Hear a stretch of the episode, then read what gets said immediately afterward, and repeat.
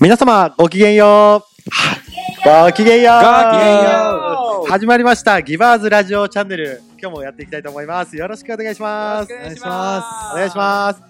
はい、今日はですね、一応前回の内容でですね、フリマアプリ転売のいいところっていうのをいろいろちょっとお話しさせていただいたんですけれども、今日はですね、実際に、じゃあ僕らその、フリマアプリ転売とか、はいその、ネットの転売ですよね、はいのスクールを運営している、まあ、はい講師陣なんですけれども、はいじゃあ実際そこのスクールの生徒さんたちが実際どういうような実績を出しているのか、お実際結構中身気になると思うんで確かにすよね。そうですよね。本当に稼いでるのか、こいつらみたいな。どうなのみたいなのありますよね、もちろんね。うんまあ、そういうところをですね、実際にあの、シェアさせていただきたいなと思ってますので、はい。はい、よろしくお願いします。願いしますはい。はい。じゃあ、改めて、あの、今日のゲストをちょっと一回紹介させていただこうと思いおます。まず僕、あの、石上と、うんと、トッティです。はい、トッティさん、きしこです。はい、ごきげんよう、きしこさんです。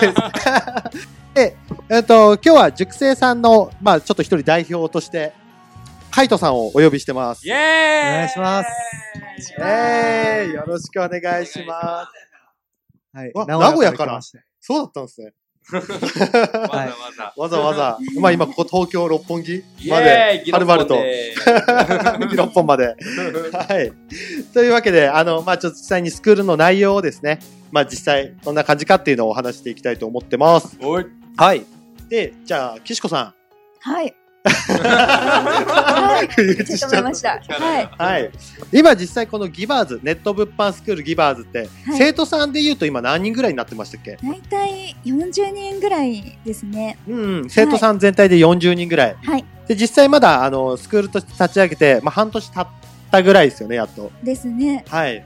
で、まあ、そのぐらいの人数の生徒さんを僕ら講師陣がフォローしているっていうわけなんですけれども、はい。実際どうですかね、実績として。実績ですか？いや、私の印象としては脱サラされた方が3人ぐらいいるので、いや、やっぱり転売強いなって思いますね。うんうんはい。そうですよね。脱サラした方そういえば多いですもんね。ですよね。早いと思います。はい。実際に始めて脱サラして今その物販のみではい。収入立ててるみたいな感じの方いるんで。すごくないですか？半年で脱サラとか、いや、もう実際もっと早く脱サラされてますけど、はい。いやー全然私もこの業界に入ってきてからその脱サラっていう最初入った時は思ってな思ってもなかったのではいはいはいい。や半年って言っても一般的にはとても短いんじゃないかなって思ってますね。実際、岸子さんも脱サラした パターンですよね。はい岸子さんは先に脱サラしたってあそっか。すごい、こう、逆に。ね。はい。あのぱり皆さそうんのアドバイス。カイト君はあの結構初心者というか多分ほとんどやったことないねまだ入りたてっていうことなんですけど、ほやほやの。あのここにいる石上さんっていう人がまたすごくて いやいやいや。1日2時間しか作業できなかったのに月48万稼いだんですよ、本当ですか？えちょっと羨ましいです。学生の僕には。えすごくないですか？だってあの本当に本業でまだその時は脱サラしてなくて本業をしながらえっともうブラックの企業で18時間ぐらい仕事してたんですね めっちゃ覚えてますね。18時間ぐらいやって、その残りの、えっと、うちの2時間を転売で使ってやって、はいはい。こう48万稼いだっていうね、ここにすごい人がいるんですよ。なんかわかんないことあったら何でも聞いてもらって、えやっぱ最初ってどんな商品売ったんですか？お、いい質問ね。ああ、なるほど。あ、それいいですね。ね。はいはいはい。うんと、僕らのそのスクールで、まあ実際やってるのは前回お話したフリマアプリっていうのもあるんですけど、あとはその、まあオークションサイトだったりとか、まあいろんなところでその転売ってできるんですよね。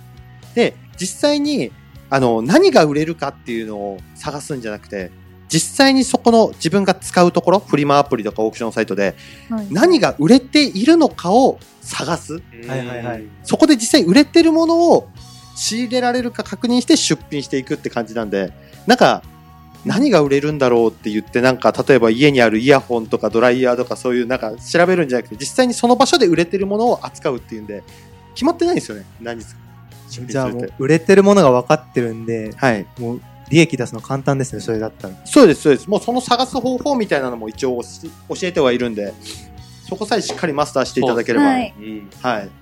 なんかリサーチ、そう、リサーチが面白いですよね。面白いですね。うんなんかその、今まで、こう、なんだろう、えっと、知らない、わかんないじゃないですか。どどうして売れてるんだろうっていうか、売れてる人ってなんで売れてんだろうっていうのは、全部原理原則があって、はいはいはい。なんかそれに対して、こう、あの、リサーチ方法とかが全部詰まったノウハウなんですよね。はいはい。うん一人でやったらそれって絶対わかんないじゃないですいか。たやそうなんですよねどり着くのに時間かかると思うんで、そういうのを教えてくれる人いるのって本当いいですよね。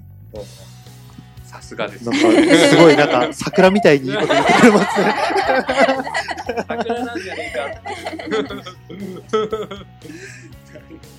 えでも、トッティさんも実際そのプレイヤーとして、あの、はいはい物販、あの、ご自身でやられてはい始めたじゃないですか。はい。すごい結果出るのとか早かったじゃないですか。早かったですね。そうですよね。ええ実際なんか、その時っうて、ん。なんか考え方とか、こうしたら結果が出るっていうのはもう見えてた感じなんですかそうですね。僕、なんとなく売れる商品が分かってたっていう 言い方をしてえーすごいね。ゴッドアイスね。なんか、その、結局、その、えっと、重要なのってプラットフォームなんですよ。その、はいはい。えっと、例えば、ラクマとか、うんその、そういう、えっと、はいフリマアプリなのと、はいあと、ヤフオクああ、オークションサイトですねオークシ。ョンサイトとかってあるじゃないですか。はいで、どういう人たちが使ってるかとか。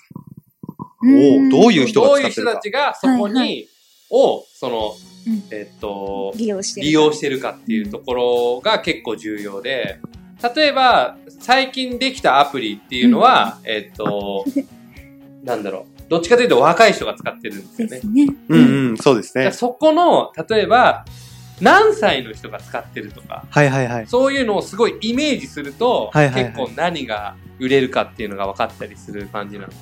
はいはい。うんっていうやり方で僕はやって、あの、もうその、一つの、その、なんていうんですか、えっ、と、カテゴリーに絞って、物を売ったんですよ。はいはいはい。うんもう完全に雑貨屋としてやったんですよね。はいはいはい自分を。だから本当に、あの、来る客はもうみんな女子っていう。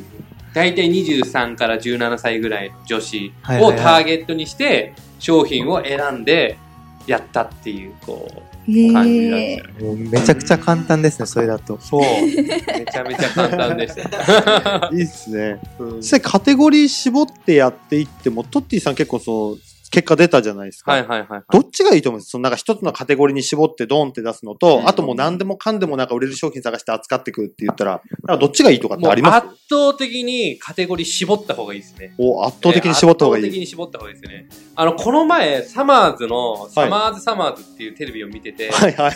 あの、三村が言ってたんですけど、はいあの、三村さんが、あの、時間が1時間半空いたと。はい。あの、次のロケまで。うんはいはいで、その間に、あの、じゃあ、あの、ララポートあるからララポート行こうって言って、はい。で、ララポートに、あの、ゴルフ屋さん、大きい、こう、あえっと違うな、スポーツ用品店があって、はい。そのスポーツ用品店に行って、えっと、なんかこう、うわ、ゴルフのそのなんかキャップを買いに行ったのに、はいはい。なんか、あれ？なんか、手袋もいい。あれ？グラブもいい。ってこうなんか、そこでいろいろこう買ってったっていう、はいはいはい。僕のフリマアプリでも、あの、一人のお客さんが一気に3つ買ってくれたりとかっていうの結構あったんですよね。はい。だからやっぱし、全部まとめた方が、あの、いいってないう。るほこうど。ファンになってくれるってことですか、じゃあ、そうですね。ファンに。フォロワーがつくんですよ。なんか。はいはいはいはいはい。だから、いいんですよね。そういう感じで。あまあ、確かにそうですよね。うんまあなんかそれと同じような感じで実際あの、僕どちらかというと、まあトッティさんってあの、オークションサイト、ヤフオクメインだっそうですね。た部分はあるんですよ。はい。僕はあの、フリマアプリメインで実際にやってたんですけど、はい。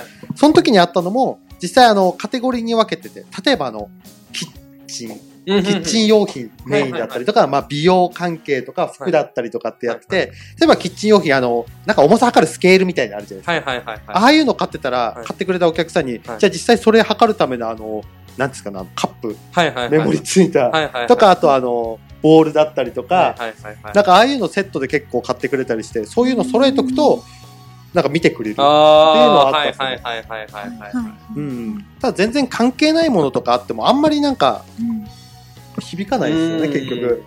で意外とだからそのその人があこれ買いなんかこれいいなと思ってその人のサイトに行くと、はいはい他にもっと魅力的なものがいっぱいあったみたいな感じはいはいはいうんね感じでしたよねなんかね、そうですね。えそれはめちゃくちゃいいです。いやだって僕 FX とかちょっとかじってるんですけど、はい。そういう、うん、やっぱ転売の方がやっぱ利益出しやすいじゃないですか。でやっぱマイナスとかもないんで、そこはいいかなと思いますね、うん。僕。安定はしますよね、うん。やっぱり転売って。そうっすね。なんかやればやるやっただけ結果が出るっていうあーそうそうそう感じがねなんか RPG のレベル上げみたいな。あそうですそうです ドラクエ気気分でできそうです、ドラクエ気分ですよ、本当に。はい、楽しいですね。そう、スライム倒せば倒すほどゴールドがもらえる。そうです。お金貯まったからちょっとあの、鋼の剣買いに行こうみたいな。そ うそんな感じですよね。まあそこは本当にいいとこあ、全然なんか熟成さんのあ、そうでしたね。なんか、脱線してましたね。はい。なんかあれですよね。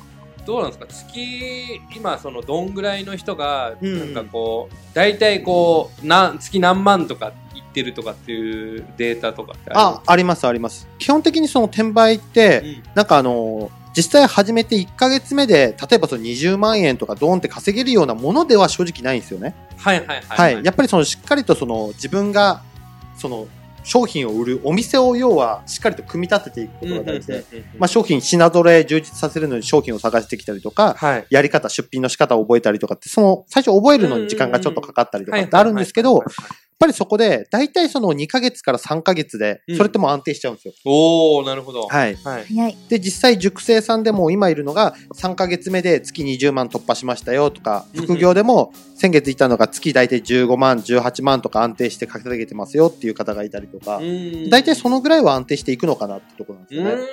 ーん、なるほどですね。はい。はあはあはあいやー、それでもいいですね。いいですよね。うん実際まあなんか結構いますもんね。なんか主婦の方とか特にあの、結構やる方多うくて。ーん。うん。いや、主婦はいいですよね。そうですね。専業主婦の方とかすごい強いですよね。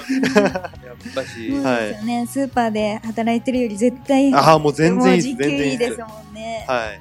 これ家とやりながらなんで。安定的にできれば、これ、ホリエモンの儲かるビジネスの4原則におおおきますよ、ね。さすが。出してきましたいけまね。すね。ホリエモン4原則。じゃあ、4原則の1、その1。えーっと、初期費用がかからない、おいああ、はい。えーっと、在庫がない、おはい。えーっと、安定する、はい。長期的にやれる。おーいさすが。一つずつ振っていこうかな。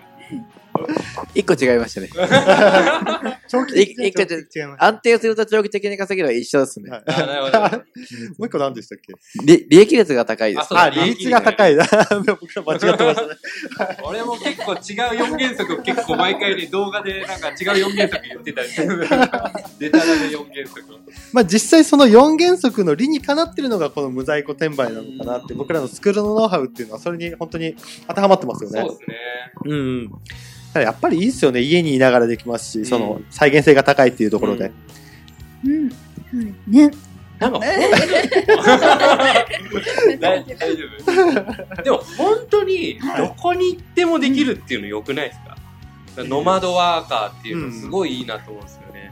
うん。だから、キッシーさんが本当に海辺で、ねね、海辺のカフェとかで、はい。なんかカタカタ カタカタこう、やってても、ね、こう、どこでもできちゃうっていう。そうですそうですすごいですよね。外出先とか本当に場所問わないし、うん。まあ実際その無在庫だから商品受け取る必要がないとか、発送はいはい。はい面倒さがないとか、まあそういうのがあるのが本当に再現性高いですよね。あと、時間の自由聞くんでめっちゃいいです。そう、それはありまね。す。自分の好きな時間にできるっていうのはあるかもしれないですね。そうですよね。いやってか考えたらメリットだらけですよね、メリットだけ。